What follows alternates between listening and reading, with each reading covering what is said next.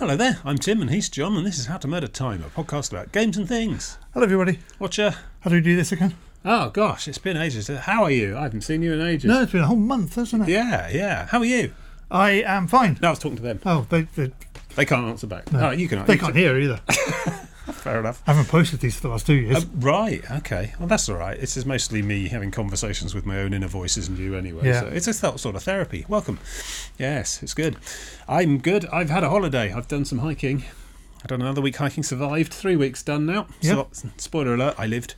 Um, yes. So Didn't get killed by the storm. no, no. The storm was right the week before, and I caught the tail end of it, and then glorious weather for the whole week. It was it was fantastic. Um, I've done lots of little video clips, which I've passed over to the production team here. Yes, I now need to watch them and uh, have a holiday by proxy. yeah, I'm hiking, so you don't have to. It's, Most people way. just make you sit through a slideshow. It's, yeah, I have to it's, edit the it's like it's like a sort of four-hour set of holiday photos that just won't. Uh, that with me going meh, meh, meh, meh, meh all the way through. It's, it's four hours. Is it? I don't know. Oh yeah, but pre-edit. There's a hundred gig of files. There's some of them were gaming video. yeah, yeah, yeah. Yeah. So that was good. Uh, so I'm now 240 miles down with 400 miles to go. You're still walking away and not I'm still walking back. away. No, next time in May, May, May 2019, um, when we're not allowed in Europe anymore, Yeah. uh, I will be going round the end. Oh, The next one, yeah, and it's some bleak old territory out there. I tell you, there's about the first two and a half days going round from St Ives to Penzance, and there's nothing out there. I don't, I'm, I'm worried about I'm not even going to find enough water, let alone shops to buy food in. So it's Yeah. going to be quite a rugged survival edition in May. But uh, no, it was very, very touristy. This one, I didn't sleep in a hedge once. It was campsites all the way. It was uh, quite a lot of. Quite a lot of bars, quite a lot of cream cheese and ice creams. Yeah, there was quite a lot of beer photos. well, North Cornwall, it's like the Newquay stretch where basically all the touristy stuff is. Uh, and that was me being a Surf tourist. capital of the UK. Yeah, pretty much end of the season, so most of it was all winding down. But it was it was a really good holiday. I enjoyed, enjoyed it a lot. And hopefully you'll enjoy seeing some of what I enjoyed as well, probably. Should More, more people watch that than watch this. I don't blame them, to be honest. Um, okay, well, let's let's pizzazz this bit up a bit Okay. more. Let's, let's, let's um, yeah, well, let's talk about some games. Yeah. I'm going to start.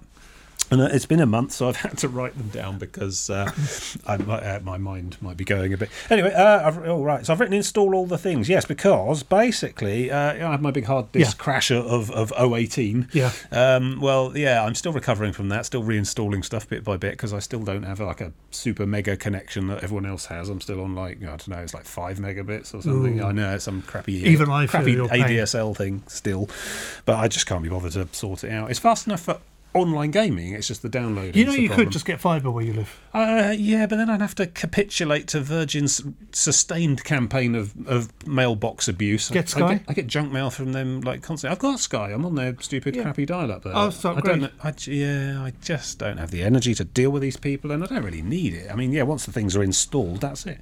Yeah, actually playing online games typically doesn't. I can require arrange for your hard drive to dial up more regularly, if that helps.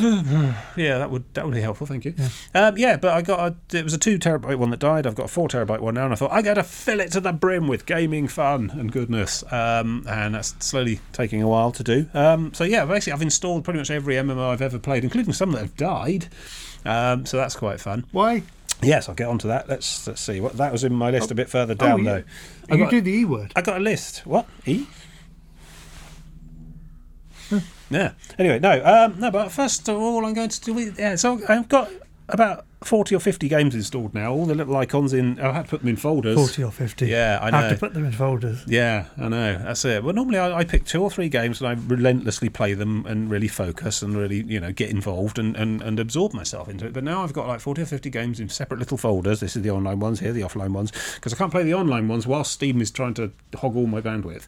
So, you know, I have to sort of schedule my gaming around my downloading of more games. Have you not considered using the not gonna- scheduling on it to tell it when to download stuff or to give and use lower bandwidth? Well, I'm either either the PC's off or I'm playing games on it. Yeah. That's the problem. Anyway, um, but what this has done is it's mean, meant I've not really that, that fascinated or engaged or involved in any of them. I've got this weird, Yeah. weird sort of flitty smorgasbord thing going on, and it's it's it's sort of starting to bleed into the gaming itself as well. Because while I'm playing one thing, I'm sat there thinking I'm getting a bit bored of this. Oh, I could be having fun in that other game.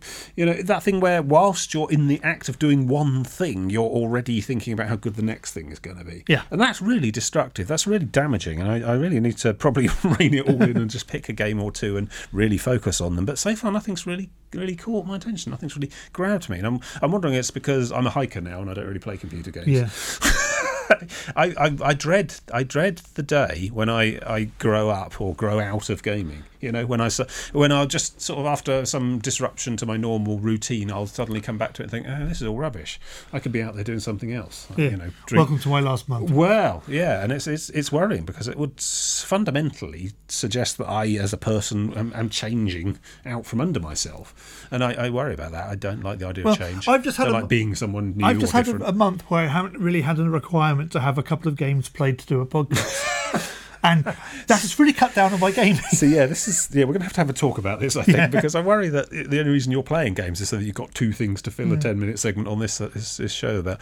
Yeah, yeah. Saying that I am playing one of my favourite games ever now. Well, this is a podcast about games and things. Yes. So you you presume you're doing other stuff instead of playing your games. Oh, look, there we go. Painting models. There we go, painting models. Yeah, yeah. Um, we could talk about that. That's fine. I mean, you know, we haven't really got many listeners at all or viewers at at all who are particularly. You know, focused on any specific. This is why we never do the single game podcast. Yeah. You know, the single game podcast or the single game blog or whatever is is great when you're in the throes of it, but eventually you get a bit sick of your single game podcast, and I- then I- you've lost your reason to be doing I, your I thing was at all. wondering if I should start up a single game podcast on the Matrix Online.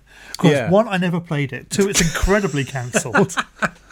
You never played it, and no one else can play it now either. Yeah. yeah I think you'd be a foremost authority on the subject. It would be sort of, sort of from an antiquarian perspective, like like you know people who, who specialise in formations used during particular assaults in the First World War. You know, And what I'm going to do is I'm going to uh, go through all of the features in it and all the uh, updates and just assume they were all fantastic. well, they must have been because oh, ah, yeah, ah, God, yeah. So, so yeah, it's all been a bit antsy, angsty and a bit philosophical of late. But I think perhaps that's just you know a bit, bit um, stir crazy after having been out in the fresh air for a week. yeah. Um, yes, but I, I'll get there. I'll get there. I have. I've, I've seen favourites emerging and, and routine re-establishing itself a bit. I'm going to talk about Lord of the Rings Online. And my first one, I've written mounted combat there. I finally reached the mounted combat in Lord of the Rings Online. I'm about This is the mounted combat that I assume is fantastic. that was introduced about 2014 or 2013 or something. So yeah, it's about four or five years old. This feature.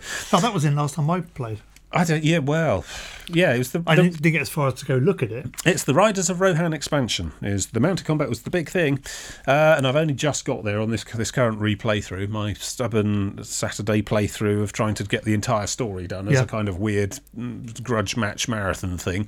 I mean, you know, I've long since gotten bored of the basic nature of questing gameplay, and hotkey combat, cooldown Yeah, clocks, tab yeah. targeting, all that thing, and that that stretches across to pretty much all the games I'm playing, which is part of the reason I'm not sticking in any of these MMOs I'm playing at the moment. I've got about you know tw- about about. 15 or so MMOs installed at once at the moment and I'm trying to settle on one of those, trying to find one I'm enjoying for its moment to moment gameplay. And none of the, the traditional MMO stuff is doing it for me anymore. And, and Lotro included. I mean, I like the backstory and the world and the lore, obviously. That's one that's its big selling point, is the, the premier Tolkien experience. But also, I think the Warden is somewhat insulated from the usual boring tab, tab hotkey combat in that you've got a gambit system, so you have to sort of remember your little Simon Says simple Simon game of sequencing to, to, to use your combos correctly. So that keeps it a little bit interesting. But anyway, so a long story short, we talked about some previous shows. We finally got to Rohan. There was a big bit in um, the Great River, um, which is sort of a zone between Lothlorien and Rohan proper, as a sort of on foot introductory zone, and we went through all there. That was all right. Quite interesting Limlight Gorge section, an overworld zone full of elite and nemesis grade group mobs Okay. wandering the landscape. That's something you almost never see. I mean, that was For, something. for reasons. Well, it's something they did way back in the early days of the game. There was uh, whole, you know, pockets of particular zones full of elite mobs that Yeah. you just stayed away from if you're solo, and that was something that groups could go and do. And then for a very long time, they sort of did, sort of uh, deprecated that whole idea and decided, oh no, no one plays in groups anymore. Particularly older games where no one is playing through as a Yeah. group. Yeah. You can't find pickup groups just for day-to-day gaming. That's purely the preserve of end-game dungeons. No one else groups for anything else, unless you know you're doing it as a social thing, and in which case you just don't really care what the content is anyway. So why make whole sections of the world out of bounds to solo players who are essentially going to be your core market from you know six months into the game's launch until till its end? Um, But no, they seem to have gone back and, and done a whole zone full of very scary trolls and giant walking trees that, uh, that take some significant work to deal with. We were just about dealing with them. They were just about green grade on on level. Okay. We're, we're massively over leveled for the experience that we're, Yeah. for the game we're playing. Um, yeah, and that's quite interesting. There's a whole new rep there. A lot of pro sort of Rohan style stuff. It's all very um, well like the Rohan in the films. You Yeah. know, sort of Nord, you know, just Scandinavian style longhouses and all that kind of thing. Um, so we got to finally got to the horses after a bit of to and fro. We got to the Argonath, you know, the big statues Yeah, on the yeah. river. That was quite cool. I did enjoy that. It does really well on the bits that are in the books. Yes. Um, and there's a whole, whole quite protracted and extended set of session play instances with um, the breaking of the Fellowship, where Frodo goes off on his own and um, Sean Bean goes and tries and kills him and stuff. You get to experience that through various different. You get the same. Basically, it's the same bit of the book experienced in two or three different session plays through the views of each different Oh, that's character. interesting. Yeah, so you get to be Frodo as he goes off and has his massive angst Yeah. attack on the hill, and you get to have some of the idea of what's going on there, and then you get to do exactly the same thing as Boromir Okay. and and just the sort of interesting little slants on the different perspectives of the text and the narrative. Yeah, I mean Pippin and Merry are just referred to as that Hobbit and that other Hobbit over their heads in, in, from Boromir's perspective. It's like yeah, the elf, the dwarf, that Hobbit, that other Hobbit. It's, it's like he hasn't bothered to remember their names or anything. It's, it's really really quite well done. So anyway, so you do you sort of you go there and you you pick up the traces, you realise that the Fellowship is broken, and I think in the end you decide to follow Aragorn and Legolas and Gimli as they're trying to follow Pippin and Merry. Okay. So that's the sort of slant. But, the, but, Rohan is a big place, and you will need a war steed to cross it. Ah, yeah. So off we go to this whole side thing where you now go off and learn the You go horse to the horse shop. you go to the horse shop, you go to this big old training area, you get your special war steed. There's a bit of a story as to how you end up getting it. Um, yeah, so let's get down to nuts and bolts then. The gameplay for the Walk Mountain Combat, I uh, I don't know. I don't know. It's I, I like what they've tried to do, but it, it, it looks like it, it just doesn't seem to have really clicked. Certainly, perhaps for me. Maybe I'm just dense and don't get it, not very good at it. It's always a possibility, But but, uh, basically I, you're- I'm inclined to agree that it's not you in this case. Well, the horse functions pretty much like a Spitfire. It's- Okay. it's got a minimum speed. Well, you can stop it, obviously, but it, it has a. You set its throttle, and it will just gallop at that Are speed. they aware Yeah. of how a horse works? Not really, no, no. I think they've, they've based their entire design experience of this section on motorbikes, as far as I can tell. yeah, and it basically, motorbikes with a stalled speed. Well, no, it doesn't stall as such. But okay, so you have you set you. It's not you hold down the button to key. You can set it Yeah. to hold down the button. They've got an alternate control scheme. But basically, you, you you tap you tap your forward key until it's you got the right speed on this throttle Okay. gauge. Your horse has a throttle. So you set the throttle, then your turning circle changes based on Yes, your speed. yes. And so then it's all positioning is- so you can get your broadside. It's basically exactly the same same gameplay that we've come to know and love from the original LucasArts X-wing games, um, except on a two-dimensional plane. And Yeah. most of the X-wing games are on a two-dimensional map like, Yeah. in practice anyway. So yeah, so you're basically galloping across the landscape. Now, obviously, this is nuts and stupid. And why wouldn't you stop and get off and use your weapons that you've been spent the last 85 levels getting getting good at? Do you have special horse weapons? You have special horse bar, yeah. Uh, so, I th- so I think what they've done is it's you're, you're not mounted on a horse; you become the horse effectively for, for what this, and it replaces your skill bar with three different stances. There's like a ranged one, a close one, and a tanking one. There are light bridle, Tanking on a horse. light bridle, medium bridle, and heavy bridle, which are your Trinity horse classes. I'm not something. Entirely sure that the horses are literally different sizes. I, Yeah. I went for the heavy because why wouldn't you? And so you tap your speeds, and that sets your your desired throttle. But that's not your actual speed. That changes depending if you're turning, if you're going up and down hills and stuff. Okay. So you got this dr- quite a lot of drift between your desired speed and actual speed. And of course, because yeah, like I say, the, the smart thing to do do just stand still with your horse and then just stab at someone on the ground or whatever. What they do? I have the higher ground. well, basically, they have to make the horse worthwhile being on and worthwhile galloping at speed because they're trying to. Are they considered a lance or well, a spear? No. Well, I got spears anyway. That's what my Jeff, yeah. my warden uses from from level one onwards. Long pointy and things javelins. that you can go think, fast you'd and think stab with. wardens would be natural not light cavalry, really, but no. So anyway, they, they, what they've done is they've had they've had to put all these horse abilities in, and then they've keyed the, the abilities power based on some kind of multiplier based on your speed. Okay. So basically, the faster you're going, the more damage you do. But of course, the faster you're going, the more likely you are to just gallop off off into the distance Yeah. while your target sort of lumbers after you. They're trying to recreate those sort of stirring battle scenes from Helm's Deep in the Peter Jackson Yeah. films. You know, where you got these big phalanx of, of, of, of horse lords with the big flowing hats and stuff, and they're all galloping in, in, in line, and they've got their spears, and it's all lots of shouting and hurrah, and they're trying to recreate that, and it really doesn't come across at all. so you end up with this target in the middle, and it's like with the three of us in our little group, we're, we're playing through, we're all on the horses, and we end up just doing sort of zigzag overlapping loops that Yeah. keep crossing as we each go past the thing in the middle and get a couple of stabs in before we get out of range again. And but then we, but, and obviously it's just much easier to get off and, and and fight on foot, but they've sort of tried to make the horse more appealing by giving you lots of bonus damage if you're going at full speed. But I don't want to go at full speed because going, going at full speed's rubbish. Going at full speed means I'm just completely missing my target over and over again and having to do massive loops and coming back round and then have another stab at it and then go off over the next hill, hill, horizon and hillside. And it's it's just really. I don't know. It, well, to be fair, we've only had like two sessions playing it, I suppose, using this stuff. But I just don't. I don't know. It it feels feels majestic. These the war horses you use are different to the, the cosmetic horses you use for Yeah. travelling. Um, they do go faster at full tilt, but you get this fantastic drift with the whole thing. They they slide as they go around corners. You can do basically handbrake turns on these horses Oh, when you're trying to go around sort of narrow, twisty paths and stuff. You have to slow down or you go off the edge because they they got a real drift on them. It's they handle really weirdly. That's what they like. They're like motorbikes. It's like sort of trying to do you know motocross rally with a, with a with a javelin or something. You see, now that's an idea for a game I want. Well, perhaps, yeah. Maybe there's some sort of weird Mad Max spin off with motorbikes or something. I don't know. But yeah, I, it's like. I know what they're trying to do here, and yes, I've seen the films and read the books as well, and I know I know what's needed. And clearly, they thought, right, we're going to have to have some kind of mounted combat, and so they've decided to go down instead of just tacking it on as extra abilities, letting you actually fight while you're on your little travel mounts. Yeah. They've decided to try and go for some weird pseudo vehicular combat, which ah, I'm reminded of Auto Assault. Okay. that, that didn't really work very well either. No. Auto Assault, you were in cars, obviously, you know, Yeah. um, and they, the enemy were in cars, and you had some sort of wheel tracking turret thing that could lock on and fire at targets whilst you were driving along, and you also had to use your hotkey abilities and stuff.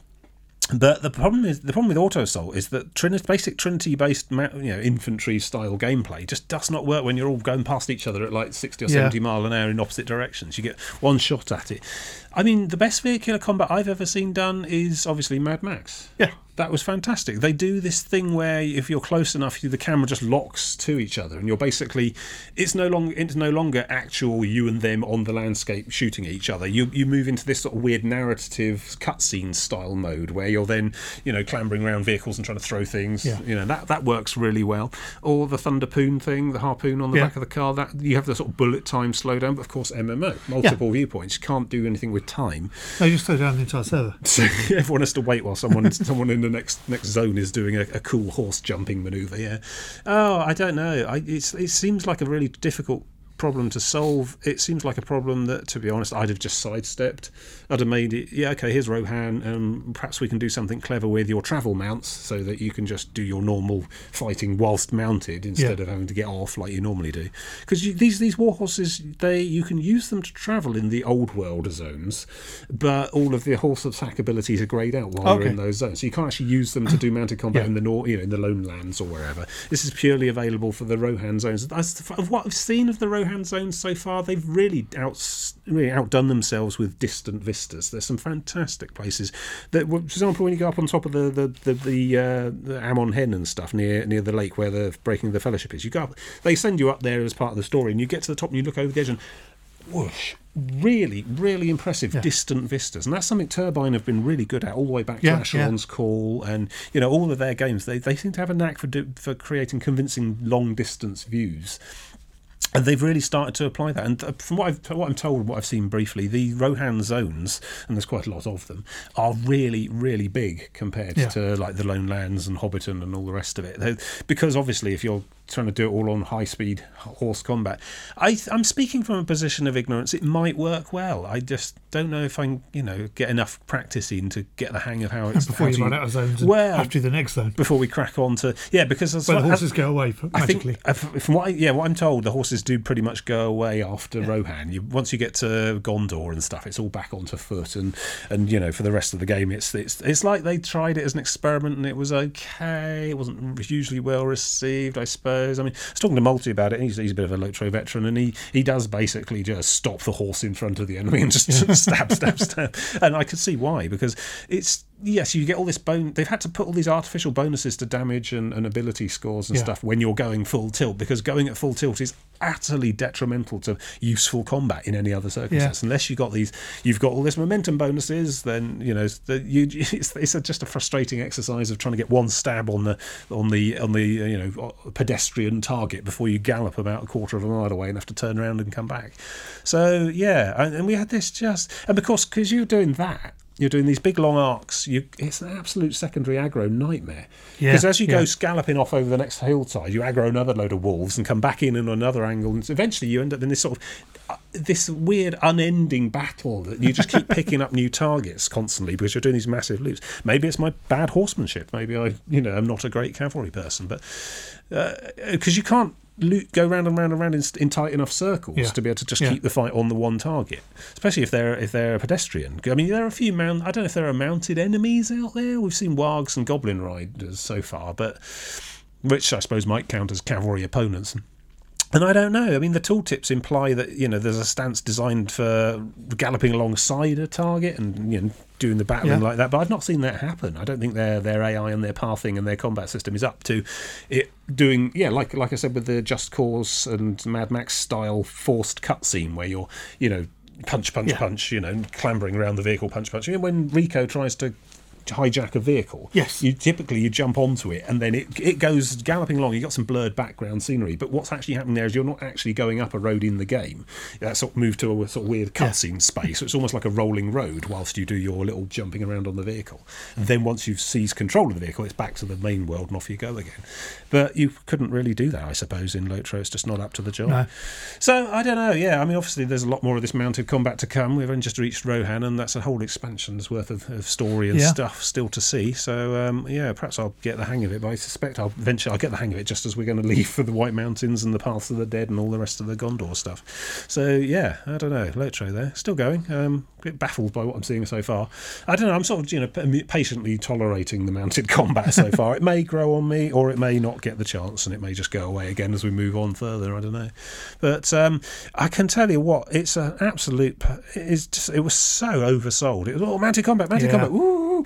And and for starters, you do not get to do mounted combat until you get to character level 85, Yeah. which is past Shadows of Angmar, past the Mines of Moria, past the Mirkwood thing, past Isengard. Your, your, it's your fifth expan- It's your f- yeah fifth content, fourth expansion in before you get even a sniff of this. Now, the smart thing to do would have been to give to give some lobies some horse Yeah, riding, like yeah. they did with the skirmishes. The skirmishes were very good, very clever, interesting, useful, sort of pseudo on-demand content style of generation thing that runs in parallel to your normal leveling through the world. The first one of those, I think, level ten. Yeah. which is reasonable. You know, ten levels, you can get that done in one or two sessions. and You're out of the newbie area. At that point, you've learned how to play the game, and now you can look at skirmishes. Um, I think there might even be an epic battle. Epic battles are the big thing after mounted combat, and I don't even know what that's like, but that's where they've tried to, in some way, how do you do the Battle of Helm's Deep in an MMO? This is Badly. well, we'll find out eventually. I think if I keep going at it, but I think you can do some of those quite early on as well. But for some reason, they've just hidden the mounted combat behind vast time sink. Which is essentially, or obviously, yes, pay pay up for your gift of the Valar Yeah. instant level. I don't know, there isn't an instant level 85. I think you can go to 50, and then there's another one at about 100 or 85. Yeah. You know, No, 85. So, yeah, there's no way to quickly get to the mounted combat and have a look at it. They're just not catering for new players anymore because there must be so few of them. I think that's the case. I think, yeah, I mean, who who hasn't dis, hasn't played Lord of the Rings online now? Who ever had an interest in it? Yeah. no one. So yeah, uh, it's a smart move. Cater to the existing players and make sure they're happy. Otherwise, because when they go, no one else is going to replace them, and Yeah. your game dies. So yeah. So there we go. I, I, I, like I say, I'll play play more of it, but I'm just not convinced entirely at the moment. Um, yeah, so that's Lotro. Anyway, do you want to talk for a bit? I'm going to talk I'm going about. to pick up my phone, which I dropped and, and totally didn't, you know, make a thing of. I thought that was it really did make a clang. It did make a clang. Hang on. Oh, no, I dropped it again. Hang on. Right, sorry. You, you carry on. Yeah. Don't mind me. I'm going to talk about. Uh, Sorry, I'm. Yeah. Don't mind me. I'm all right. I'm going to talk about uh, Forza Horizon 4. Forza Horizon 4. Forza Horizon 4 is another Forza Horizon game. Okay. Which means it's the open. Have you not seen that Horizon yet? No, it's an open world driving game where you drive around the uh, country of choice in that particular one, and you do lots and lots of driving um, missions or races as they're called, because they rebranded them for some reason to be races. No. No, yeah, I don't- um, and uh, become more and more popular too, and lot more races, and that's basically it. Okay. Uh, now the difference about four is the first one was set in uh, Colorado. Okay, yeah. Second one was set in the south of France. Third one was set in Australia. Very glamorous. Fourth one is set in the UK. Oh dear, here we go. Potholes, leaves, poor rain driving conditions Oh, yeah, constantly. no, it's still got weather, Uh, but the, the big change. Really badly repaired roads. the big change this time is uh, the seasons change. okay. So you've got spring, summer, winter, and um, the other one. Hmm. Uh, and yeah, Fire. I- and when, when it changes, you know, when you get to the autumn, it all gets leaves down, and get to the winter, there's snow, and remarkably, the roads don't just grind to a complete halt. Tailbacks. Spring has bluebells in the forests. oh, we didn't know we needed to grit the roads. Yeah, yeah. Does, uh, it, does that affect the driving Yeah. characteristics and performance of the game itself? oh yeah, if you're driving on snow Yeah. and some of the lakes freeze over, Oh, wow. yeah. So yeah, it did it does make a change. Um, So you say the UK, you mean the whole of the UK or selected parts of well, the furthest north you can go is Edinburgh, Okay. and the furthest south is uh, Uffington, Uffington. the White Horse, Oh, okay. Right. and it's about That's not like an entire world bit. That's different areas, presumably. Well, it, it's a uh, abbreviated version in the UK, where those two yeah. locations are about 15 kilometres apart. So the UK by someone who's only ever seen it on a map. Yeah. Yeah. and uh, UK developers. Yeah. Yeah, so it doesn't You quite. don't need the whole thing. it doesn't quite come down south, Yeah. uh, and it only really gets as far as Edinburgh, so it doesn't really do the interesting bits of Scotland either. No? Although it does have mountains that they've sort of put right next to Edinburgh in a we need some mountains kind of way. Yeah. The game is gorgeous. It looks absolutely staggeringly good. They do these days, don't they? I, Did you have to? Up- was the last time you had to upgrade your graphics card? Uh, I haven't upgraded my graphics card no, this is what. five years or so. This is concerning me somewhat. It's it's like Four years? I remember a time not so long ago when you'd have to get a new one every like three to four months, ideally, to be on top of the Yeah. game development. But now it seems like we're, we they've cracked the problem of graphics capability. Well, well, the, the way they're going to get around that is they're starting to do ray, ray tracing instead now. And so, uh, if you want the uh, games running as ray traced, you're going to need the next generation of cards. okay, yeah, fair enough. Yeah, the UK looks gorgeous. Mm. It, it is staggeringly pretty, and for a game where a lot of it is just driving around, it really is a nice place to spend some time. Yeah, yeah, because the the Forza Horizon stuff is, is largely about the open worldedness of Yeah, it all. It's not yeah. it's not just you know, a You- series of you go- technical events. What it is is a series of events you can go to. Hmm. It has the showcases, which are stupid events, Hmm. like I had to uh, race the Flying Scotsman into Edinburgh. That's quite cool. Well, we, we stopped like jumping over it and stuff. Uh, yeah, yeah. There was one where I had to race a helicopter, uh, sorry, a hovercraft down a hill. It's a bit Top Gear. Well, yeah, see, yeah. Oh, well, that's the thing, really. The game is very much Top Gear, but with this one, it's also Countryfile. Okay. because it's sort of the UK, so that's it's quite nice, country yeah. file. But it happens to be that one episode they have per year of Countryfile, Yeah. which is about taking an extremely rare and valuable Aston Martin and driving it through dry stone walls. I keep missing that one. Yeah, Ah, the dry stone walls. You just plough through they them. crumbled Yeah. spectacularly. though. Quite satisfyingly. Oh, also the central reservation in the motorway. Yeah. Oh, that that, that will not stop you. it just goes like balsa wood. Wow. does not do its job. Uh, Um, oh, the, the other I did a showcase uh, this morning, in fact, where it was um, Halo themed because Microsoft. Halo themed. Yeah, You get so- the warthog, is it? yeah, it was in the Warthog. There was the Pelican flying over and uh, I don't know Cortana what the Pelican talking, and yeah, Right. it was weird. Okay. Weird Oh. tie-in thing. Cortana talking and saying. Driving through Bamburgh Castle, straight through the middle of it, saying, "Oh, some, some kind of ancient fortification," which is quite amusing. yeah, sounds cool. Yeah. Uh, yeah, there's also lots of, because it's an open world game, collectibles and stuff. There's the uh, drive along every road, which is, I, I always get very distracted by. Yeah, yeah. The sort of the vast, long-scale achievements. Yeah. and there's also smashing billboards or advertising hoarding things, Right. uh, which is, you know, most of them are relatively easy, but quite a lot of them need to be jumped on top of a building. There's one on top of a church, I don't even know where the jump is. Come at it from a helicopter or Yeah. something. There's no, no flying, just cars at the moment. Right. Good range of cars. Yes, Are yes. they based on real models? Oh yeah, they're all designs? they're all properly licensed, real. Oh, they're actual actual real models, not the sort Yeah. of fake fake manufacturer names you see in like GTA and things. Um, Forza tends to get used by people like McLaren to launch cars now. Okay, right. Yeah, it's a sort of simulator, I suppose. Yeah. Uh, they're nearly all real cars. I mean, the Warthog's in there, which Yeah, is well, yeah. Slightly less than real. And also, there's a, a James Bond pack. Does it feel like the cars are laid out in a kind of progression, or is it just a case of find car you like and, and just specialise on that, Uh, or do you always it- feel it- like you have to keep upgrading cars? No, no, uh, you never feel like you need to keep upgrading. You basically, if you do a race with a car, Hmm. it will populate the race with uh, uh, opponents around your car's Ah, level. Okay, yeah, yeah, yeah. And also, you don't always have to be the right class. I did a rally in a um, um, Jaguar supercar from the 90s, and that was not as easy as it could be because that car does not Sounds handle heavy. well. Yeah, Yeah, um, but of you know, drift. but if, if, if I chose to do it in the Land Rover, which I have, which would have been perfect, it would have been fine. Um, so yeah, you, you, you're going to want an off-road 4x4. You're going to want a nice rally-ish car, but you get given them quite happily. Hmm. Um, I haven't had any issue with running out of money yet, which was an issue. Yeah, it's a sort of gating progression. Yeah. Hmm. Because I this time I haven't bought the car pass or the VIP. In fact, I haven't even bought the game. Oh, what's the? Hey, what? It's all free to play, is it? no, uh, I've got Microsoft Game Pass, Oh, which okay. unlocks it on Xbox and PC for me. Okay. It's only the standard edition, so I don't get the VIP thing, which is extra money and Alright. money off in the game. Uh, things like What's the DLC like? Is it got At the moment, it's just or- car packs. I think it's Yeah. twenty quid for a year, and you get six. oh, some sort of subscription cars. thing, is it?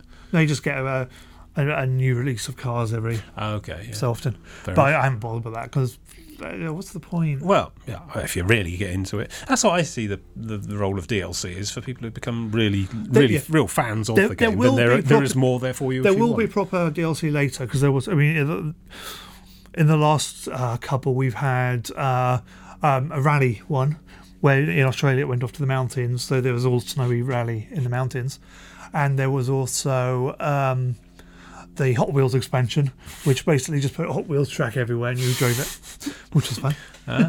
so yeah, there will be a similar kind of thing. yeah. I don't know what they're going to do, but I would imagine. But as a sort of base for that, as, as Yeah. a sort of next step in the, the franchise, this whole thing seemed definite improvement. yeah, oh definitely. Picked up on things that Yeah. weren't as good last time. Uh, yeah, yeah, it's just all uh, streamlined and nice. Hmm. Um, you you can uh, get clothing for your avatar in game, which Oh, you now have, a, you have a person, do you? yeah, which you see in cutscenes, uh, or when you stop to take a photo at a beauty spot. Ah, okay.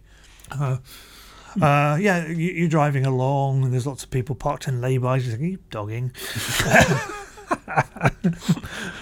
Yeah, uh, yeah. It, Yeah, what's it- the traffic like when you're out and about? Does it seem like realistic UK traffic, or is it all just other supercars coming the other way all the time? uh, it tends to be the same type of cars you're in. oh, okay. But there's also like buses and lorries Yeah, and there's lorries and buses, and in winter there's snowplows everywhere, which is highly unrealistic. So what UK they're on about? Yeah. yeah, no, it's really fun. It's really great fun. Uh, I, I, yeah, I'm just plinking away at it, and um, oh, the progression starts weird too. Hmm. Uh, to start with, the seasons only change when you get to a certain point in the game. Okay. But I ploughed through all of those in about three hours without doing that many races because I was getting so many points just by driving across the Spring, world summer, really autumn. ah. Yeah. So yeah, uh, I'd be in each one for about an hour What, until I'm literally the watching one. the peaks like snow coming down and then going up in like stop motion. And, and so now, now that I've gone through all it and it's demonstrated them all to me, each week there's a new uh, season for everyone. So Okay. at the moment it is Keeps uh, autumn. interesting. Yeah. I assume next week's going to be winter. That's generally how it goes. Yeah. Yeah. Um, so uh, yeah, it, the you, game will change over If it's time. really set in the UK, it should probably just roll a dice. Yeah. Any given week. Yeah, really should at the moment. It's like our weather's broken. Did anyone do anything? we should probably check to see if we've done anything like Check, restore the, check the thermostat. Yeah. Yeah, yeah. No, it is tremendous fun, and I really enjoy it. Cool. Uh, okay, I'm going to talk about Warhammer Online. so, um, yeah, I had this weird hankering. I have a question. I don't know. Yes? Didn't that get cancelled? It did. Yes, it's closed. yeah. Um, so yeah, but when it, as it closed, uh, I think there was like, like the usual. Oh, we should do an emulator. Yeah, keep the flame alive. You know that sort of thing. The usual sorts of things you see at the end of any any Yeah. MMO sunsetting. But um, remarkably, they actually done it. This one. Wow. So yes, it's called. It's, uh, you'll have to Google for it. It's called Return of Reckoning. Um, I don't Yeah. even know if they've actually used the Warhammer name. It seems to be one of these. No one's no one's quite kicked up enough of a fuss to shut the thing down yet. Um, uh, so I don't even know who actually owns. Well, obviously Games Workshop owns the Workshop. IP, but I mean in terms of the, the MMO, is it? It was EA, wasn't it was EA, but I don't know. Uh, yeah, because it's all Bioware, Mythic, EA. Yeah. Yeah, so I would imagine that. Um, if it kicked up, if it- if it attracted enough notice, and I don't think I'm helping here, um, it probably could be shut down like that. But um, yes, it would probably be Games Workshop who would, but they haven't, so they probably won't. Well, I don't know. Yeah, it's it's there. They they uh, they make no shame about distributing the client as well, Yeah. which is usually the big no-no. That's usually the sort of legalistic crutch people like try and try and hide behind for emulation projects. Is that well, you know, we're not Yeah. distributing the, the, the actual game client. Yeah. You need your own game client discs, and we're not providing them. No, they just got to download. Yeah, crack on with it. Um, it's a set fixed uh, version from near the end of it all. I think the the the Egypt Tomb Kings expansion thing is in there and working, sort of. I say working. Ah, yeah. So anyway, I downloaded it, fired it up, gave it a go. I don't know why I had this urge. I just I just remembered. I had very fond remem- memories of because we did do a proper static group playthrough all the way through to max level in there, and we did quite a bit of the the Realm v Realm stuff as well. Um, but I just really remembered uh, being quite enchanted with the the game's, yeah, the actual proper Warhammer world and the implementation of it as you know through that MMO. It was it was really well done. It was you know a lot of lot of lot of interesting nooks and crannies. The Tome of Knowledge was quite a fascinating thing as well. You know, lots of backstory and lore to experience through. They innovated and designed invented the public quest, now made famous in places like um, in Guild Wars and Guild Wars Two Yeah. and many other places. It was quite an innovative game, but it was quite a broken game as well. I remember when we were static grouping through the official live and proper game that you actually pay money for, um, we were finding utterly broken public quests. I think Empire Tier 4, some of the public quests there were just not functioning, placeholder NPCs, things going wrong, typos. You know, this is like, you know, two or three years into its Yeah. run, you know, uh, and then it died and went away. So, yeah, the emulation project, uh, remarkably, is there and working, and you can go along to, uh, yeah, look for Return of Reckoning, Warhammer Return of Reckoning. You probably find it Googling quite easily. Uh, they got the they got their own little patcher type thing, which just makes sure that you're on the right bit of build of it, and then yeah, downloads the whole client from somewhere. There's a 64-bit version that I'm using. It seems to, well, I say seems to work. So yeah, you fire up, you you, you start your, your character, you appear in the Chaos Portal in in Nords Nordsker and North Nordlands or whatever, and um, yeah, you can run around, do stuff. The uh, so a couple of things. The the um, a couple of the quests are, are pretty broken. There's a lot. Of, there's all the beginner tooltips are missing because Yeah. no one thought it would be necessary. This is not a game appealing to new players. No. Um, the there's a weird thing that I had that nearly did for me, which was that every so often it crashes to desktop and with no explanation. Yeah. There's this weird sound stuttering thing and then gone. Yeah. Um, and I thought, oh god, I was like- and and it seemed to be positional. It seemed to be in certain places you went to in world that caused it to kick off and then die. Whereas if you went elsewhere, you were fine for a bit. And I thought, well, what's doing this? Anyway, so a bit of grubbing around, and uh, the Windows application log is your friend. Yeah. I feel very proud of myself. I did the proper diagnostics, dug into the Windows uh, log event loggers and stuff, and found it was coming from something in the in a, in a subdirectory called Miles, which is the Miles sound library, yeah, system. Yeah, Uh, and one particular MP3.asi type file was the the module that caused the problems. And so, armed with that, I went back online. I do a hunt on their forums, and oh yeah, it's a known issue. Just delete that file. so basically, you go to the patcher. And after it's patched, because it will repatch the Yeah. file in every time, but before you push connect, delete that ASA file, and then you get no music in game, but it works. Yeah, so Yeah. Okay. and and you know a, a less tenacious person might have given up at that point and A not less bothered playing. tenacious person would have written an entire emulator for a dead game as well. Yes, quite. I mean, you've got to really want to want to go, but it works. It's after a fashion. You could get enough of a. It's essentially I wanted a kind of interactive wander around postcard rather than a determined go Yeah. at getting back into. I've not tried any Realm v Realm stuff. Apparently, there's quite a thriving population of about five to Yeah. five hundred or thousand people there sometimes. Um, and that's all going on in the tier four RVR lake, obviously. I mean, I'll have to work way up the levels. I don't know. It's there now. I can tinker with it when I like. I just wanted to have a wander around the Dark Elf starter area in particular yeah. and, and, some of the other areas. It's just really nicely designed world in there.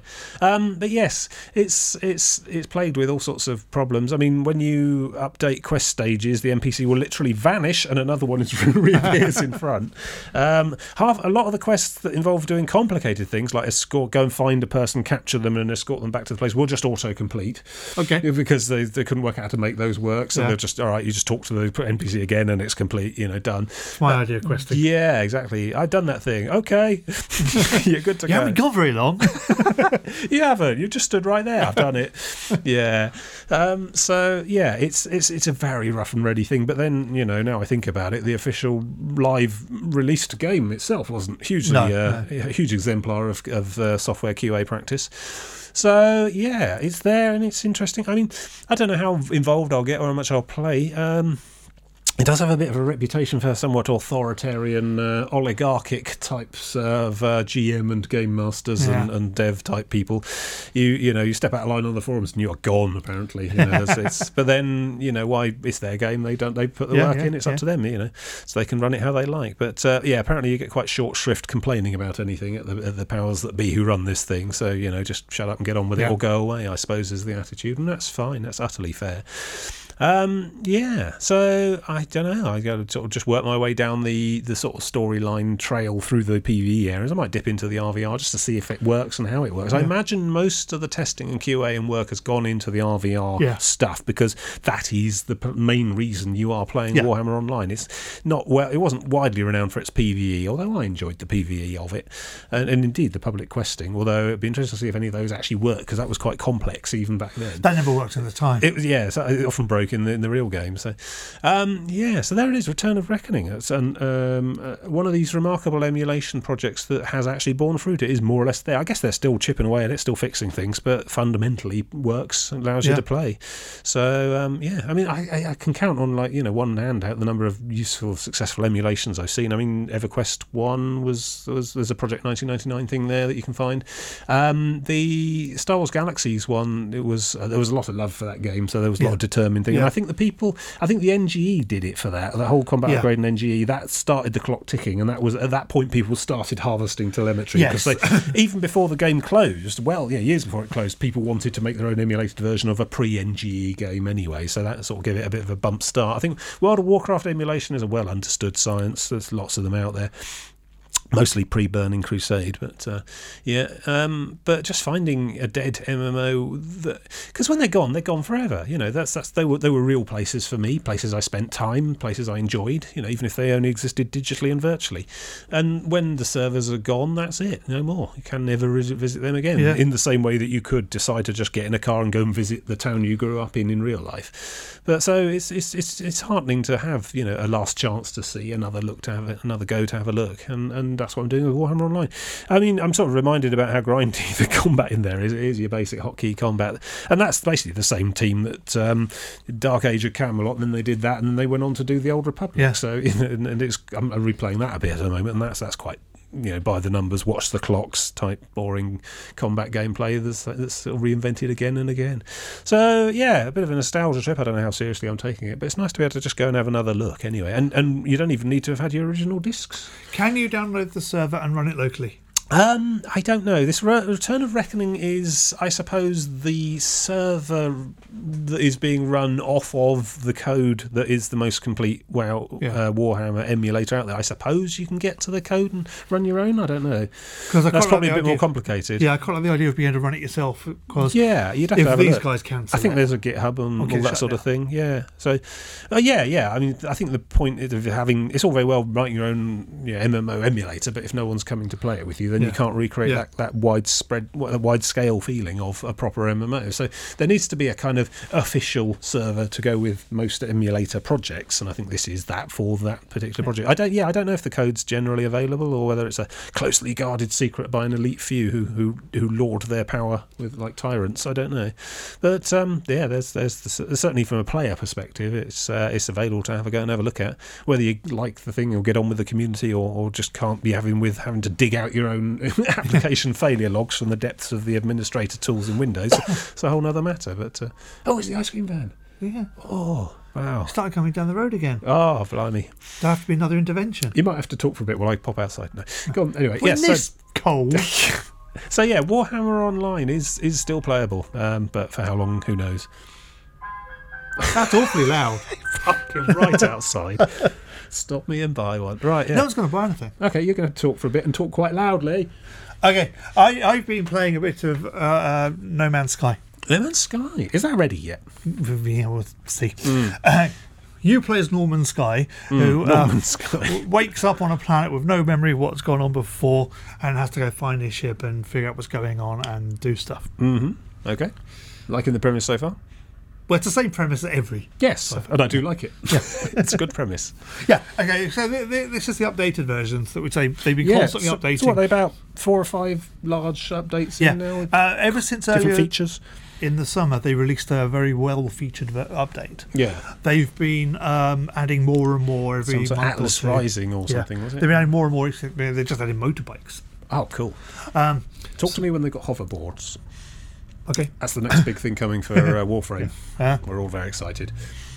so I've been playing uh, the, the updated version, started a new game, Hmm. and I over the last couple of months I've been uh, plugging away at it and doing stuff. So the the gameplay is the same as before. You you wander around a planet, you shoot things with a mining laser to uh, get resources.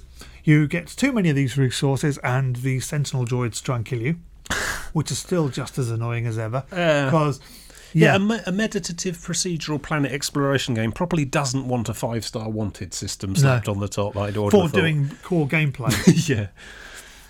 So yeah, if you're trying to do a big build project, quite often I find myself just stand there and just wait for this thing to bugger off. Uh, I could kill it, but then more will come. yeah, yeah. Sounds So all I want to do is take down this tree, so I can unnecessarily punitive. something.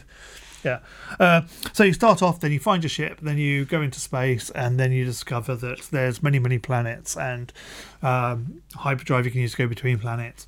And what you're basically doing at that point is following a route to get to figure out what you're meant to be doing. Hmm. Um, and that leads you to the centre of the universe. Hmm. We ignore that. Okay, fine.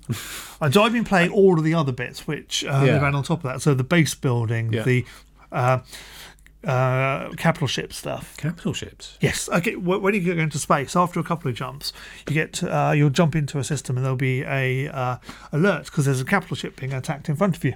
Now, if you help them and block the people who are attacking him, because it's got space combat, Yeah. uh, then you can you will get that um, carrier, Okay. and then you what you can do then is you can hire other frigates and build up a nice large fleet, which closely Ooh, res- homeworld. Uh, closely resembles Battlestar Galactica. Ah, Uh, and then you can send them off on missions. that sounds cool. and they have stats and they level up. So you might have a trade 10 or a combat of 3. And so Hmm. you, you need to make numbers up and send them off. And they'll go off and they'll spend a day doing stuff and they'll come back and they'll. See, that all does sound quite engaging, quite interesting. Yeah, Yeah. it's interesting. Um, they'll come back, they might be damaged, in which case you've got to fly over to the ship, get off, wander around to the systems and repair them by either feeding enough platinum or silver or whatever into the system to fix Okay, it. yeah. So you, you so it's quite nice. You have to if, if one of your trade ships is damaged, you have to fly over there, land on it, Hmm. hop out, walk around inside the ship to get to say the engine and repair the engine, which is quite nice. I like that. Hmm. Um, I've been missing space engineers a bit, and but it was a bit. The space engineers are very, very grindy, and I was just thinking. this is very very grindy as well, that- yeah. and uh, it's nothing some, like. I'd, I'd love something like space engineers, but more engaging and more lively. There- there's. No real creation. What you, you can inside your carrier, you can create uh, rooms. Yeah. and it's got a really nice system actually for. Um, you basically start off with a corridor with a big room at the end, Yeah. and then he said you're going to need a command center to uh, be able to send your fleet off to do missions. Okay. So you just point at one of the walls, select the uh, room, and boom, you create the room behind it. Ah, okay. And so you carve it out, and you got corridors you can put in, ramps going down, and things. So you can make a really complicated little uh, internal ship design. I don't know why you'd want to, because there's no real need to. Well, yeah. But um, It sounds like a, ga- it is, does sound like a game that's about the doing of things Yeah. rather than the getting stuff at the now end the, of it all. the problem I have with the the sending the frigates off is it gets so expensive on fuel, which I'm having to mine on planets, Yeah. that uh, I decided after a while I can't be asked for this. I'm going to go live on a planet and make a base. Yeah. So I flew down to a planet, found a planet which was almost suitable, apart from the um, deadly radiation storms every 30 seconds. Yeah. Bring an umbre- foil umbrella, you'll be all right. So uh, you know, you create a base by first of all you uh, put down a base computer, which is sort of a, a pedestal that uh, enables you to build a base there. Then you put down a floor and a building on top of that. You either do it by putting down the floor and the walls and the ceiling in a modular fortnighty kind of way, Yeah. or you just put down this bump square room, then bump door on the side, bump corridor coming out, Okay. which is a lot easier. Sounds And- quite straight. It's quite simple then. yeah. Yeah. Um, but you can you can do relatively large sprawling bases, uh, but you know they're always going to look a bit similar. Uh, so yeah, you start doing that, and then there's two different quest paths that you have to do Yeah. for your base, because they did one at one time and then the other one later, and Joined up systems. yeah, joined up systems, and they both give you useful things. It's just if you do one of them first, then for most of it you're going to be getting better things than the other one. except for the thing at the end of the other one is the most useful thing because it enables you to land your ship on a landing pad, which means you don't have to use fuel to take off again. Ah. which, which bizarrely is the most valuable thing you can have in that because otherwise you just spend all your time gathering fuel to be able to take off. You can only take off about five times. Yeah, yeah. I imagine the gathering probably gets a bit boring after a while. So, uh, so the, the one we're getting off the base computer, that mission line, uh, basically, it says, right, uh, make one of these. So you say you'll make this refiner or a uh, atmospheric harvester, which will get oxygen out of the air or whatever. Yep. Uh, and then it'll say, okay, come back in an hour and a half. So I'm looking for new missions. And then I say, oh, it wants me to come back in an hour and a half. Right. Screw this, I'm going away for a, a day. yeah. Because I don't want to be left wait. yeah, yeah. Yeah, because Game loop issues. Yeah. Sounds of it. Yeah, fine. If you don't value my time, then why should I value yours, you stupid game? Well, quite. Yeah. Yeah. Yeah, So don't, took- don't take that crap from these games. No. So it took me ages to get through all that. But in the end, I did get through all that um, and unlocked all the bits on that. But in the meantime, I was doing the other uh, base missions, which is you put down a base, uh, a station in your base, and you get uh, an alien dude who will uh, do science stuff for you. And then you unlock a bit more, and you get technology dude and a weapons dude. And, Building your own Starfleet. Yeah, effectively. Uh, and so only one of those so far has told me to come back in an hour and a half. so I went away for a week. Right. Punish them. If you tell me to go away an hour and a half, I'm just going to go away and then only come back to your game when I remember it exists. Yeah. Yeah. Yeah, yeah. That's the you, that's the problem with waiting as gameplay. I could be just in your game waiting, or I could just stop and go and play Yeah. another game. Yeah, I got thoughts in the other window to play that. yeah, yeah. Yeah. Uh, You have So- to really deserve to make your players wait. Yeah. so uh, the, the base people missions are a lot more interesting than the base computer missions. Uh, and they unlock more useful things like uh, refineries that you can build inside your um, base. So you put down one of the big square rooms, you put a refinery in the middle, but you then got your refinery that doesn't need fuel, which is nice. Because otherwise you just have to keep plugging carbon into it. Yeah. So you're constantly cutting down trees. Which makes the, the police robots angry. Yeah, which makes the police robots angry. Yeah. Compelling gameplay loops. well, yeah, yeah. I mean, I keep. I, I was fascinated by No Man's Sky when it first was announced and stuff, and I've been sort of following it ever since. But I keep waiting. I keep thinking, yeah, I probably ought to play that, but then I just a torrent of negativity, and I just think, oh, okay, maybe I'll wait. Yeah. And it sounds like they are sort of making strides to flesh it out and fix it. and Yeah, it's stuff. getting better, but it doesn't solve the fundamental issue, which is what do you do? Yeah, yeah. I mean, Are you, um, are you missing some some rollicking eight-hour narrative adventure story where you're a lone starfighter and no, there's well, I, a sassy sidekick co-pilot woman, and I, I'm missing the sense that there is things to do in this world, like build something interesting. you're not supposed to or, be like deciphering monoliths or something, or Oh, find- yeah. finding a big secret at the centre yeah, of the galaxy. yeah, you are meant to be, but that's really boring. Mm, oh well. It doesn't have that that Minecraft thing of I can just play in this and do stuff Well, Minecraft be happy. Famously presents you with no objectives or goals whatsoever. But still manages to let you come up with objectives. In this, there's I can gather resources, but my inventory is really things to yeah. do, isn't My it? inventory is really small, Yeah. and it's really annoying. So I'm going to have to not be able to get all I want. And the sentry robots are going to come and shoot me after a while because they don't want me to gather all these resources. Mm, mm. It's like the game's punishing you for playing the game. Yeah, And, and and the general hostility to you doing the gameplay loops. Yeah. It, it really is a bit. Is there an option to turn the Sentinel you robots can, off? you can start off on pacifist at the start, but you Mm. can't change it afterwards, as far as I Uh, can tell. So uh, creative mode, Yeah, I suppose. and I don't know how much that would damage uh, the rest of it because Mm. some of these missions you do have to go shoot the robots because you, you go take out a depot or something. yeah. Yeah, it's weird. I don't know. It's weird and it scares me. I'll probably give it a go at some point, but I suppose by the sounds of it, still wait for. no, it, it, it's getting more and more in there. Yeah. It's just it needs something compelling to do. Did you say they added multiplayer? It's got like four player co it has it has multiplayer now. Yeah, Yeah. yeah, but again, it's a little bit uh, janky and um, it really doesn't have anything for you to do. There's sort of four of you Apart trying to find something to do instead of just Yeah. one of you. You're working through the quests together, but all the quest do is unlock the stuff you can do. And yeah, hmm. Yeah. Okay. Um, yeah, I uh, briefly talk about Stellaris. I'm playing Oh, yeah, that still. That's my thing at the moment. I, yeah, so in all of this, like 40 or 50 games that I you know, play about two minutes of each and then get bored, Stellaris does seem to stand out still. It's I still keep coming back to it over and over and playing great big long sessions Yeah. of it and, uh, and th- thoroughly loving it. I mean, just the look and the feel and the design of it all are absolutely spot on. And, and um, the, the gameplay loop, as it were, in Yeah, there is very yeah. compelling. You know, your, your empire is constantly developing, growing, changing, responding to new and different threats and, and, and objectives and agendas change and so on. Neighbours, it's really good, really good sort of four, you know, empire builder type four X game. No, not four X. That's a different thing. That's elite and stuff, isn't it? Yeah, it's a, civilization management game across Yeah. the stars, and and is a really good one. I mean, they're perhaps you know a bit a bit cheeky with the vast quantity of additional DLC that you have to keep getting all the time, or don't. I don't. yeah, I mean, yeah, you can spend hundreds of pounds on all all of it, but uh, but yeah, it's, it's a real sense of uh, a game that's continually being looked at and worked on because you get some of the up- improvements and updates for free anyway. You don't necessarily have to keep buying the DLC all the time.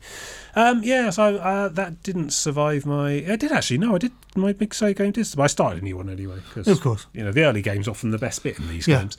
Um, yeah, and I just clicked random on the race, um, so I ended up with a race of uh, of oceanic beetle type creatures Oh, who are nice. f- highly fundamentally spiritualistic Yeah. uh, and and quite quite uh, authoritarian. It's like Okay, a big, big yeah. religious theocracy of, of sea beetles um, who are quite short lived, uh, which means your leaders die quite quickly Yeah. and you have to keep replacing them quite often, and they breed very slowly, so they're right on the edge of you know useful useful survive Darwinian survivability as a species. But I'm I'm working with them. I take what I've given and I'm getting on with it. And yeah, we're, we're our, our sea beetles are now uh, got a massive wedge of the galaxy, about yeah big, about sixth of the uh, the radius, I think. Yeah. So that's good. Um, and we're we're on. We're, we're, I've decided to go with the pacifist strategy of buying off all my neighbours with free food so they don't kill me Fair enough. which works work quite well actually Yeah, in, in yeah. Stellaris. There's only a very few you know hard who have got really bad hard coded xenophobic stats who you just can't do anything with. And I think one of them's next door, and uh, they, they attacked me, and I fought them, but fought them to a standstill, and you know that's fine with me. I didn't go in for trying to claim loads of their systems. I just wanted them to not Yeah, yeah. impede my continuing development, which worked well enough. Um, and yeah, now we're now I'm developing up and up. Got quite a lot of the tradition sort of perk things filled in.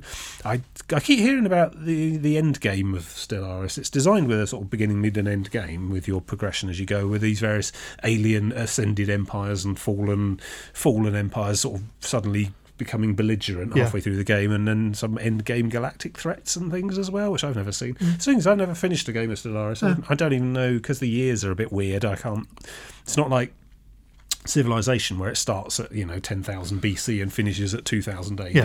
Uh, it's- it starts in like 25 something something and just goes and goes and I don't even know where the end is what I'm aiming at in terms of dates so.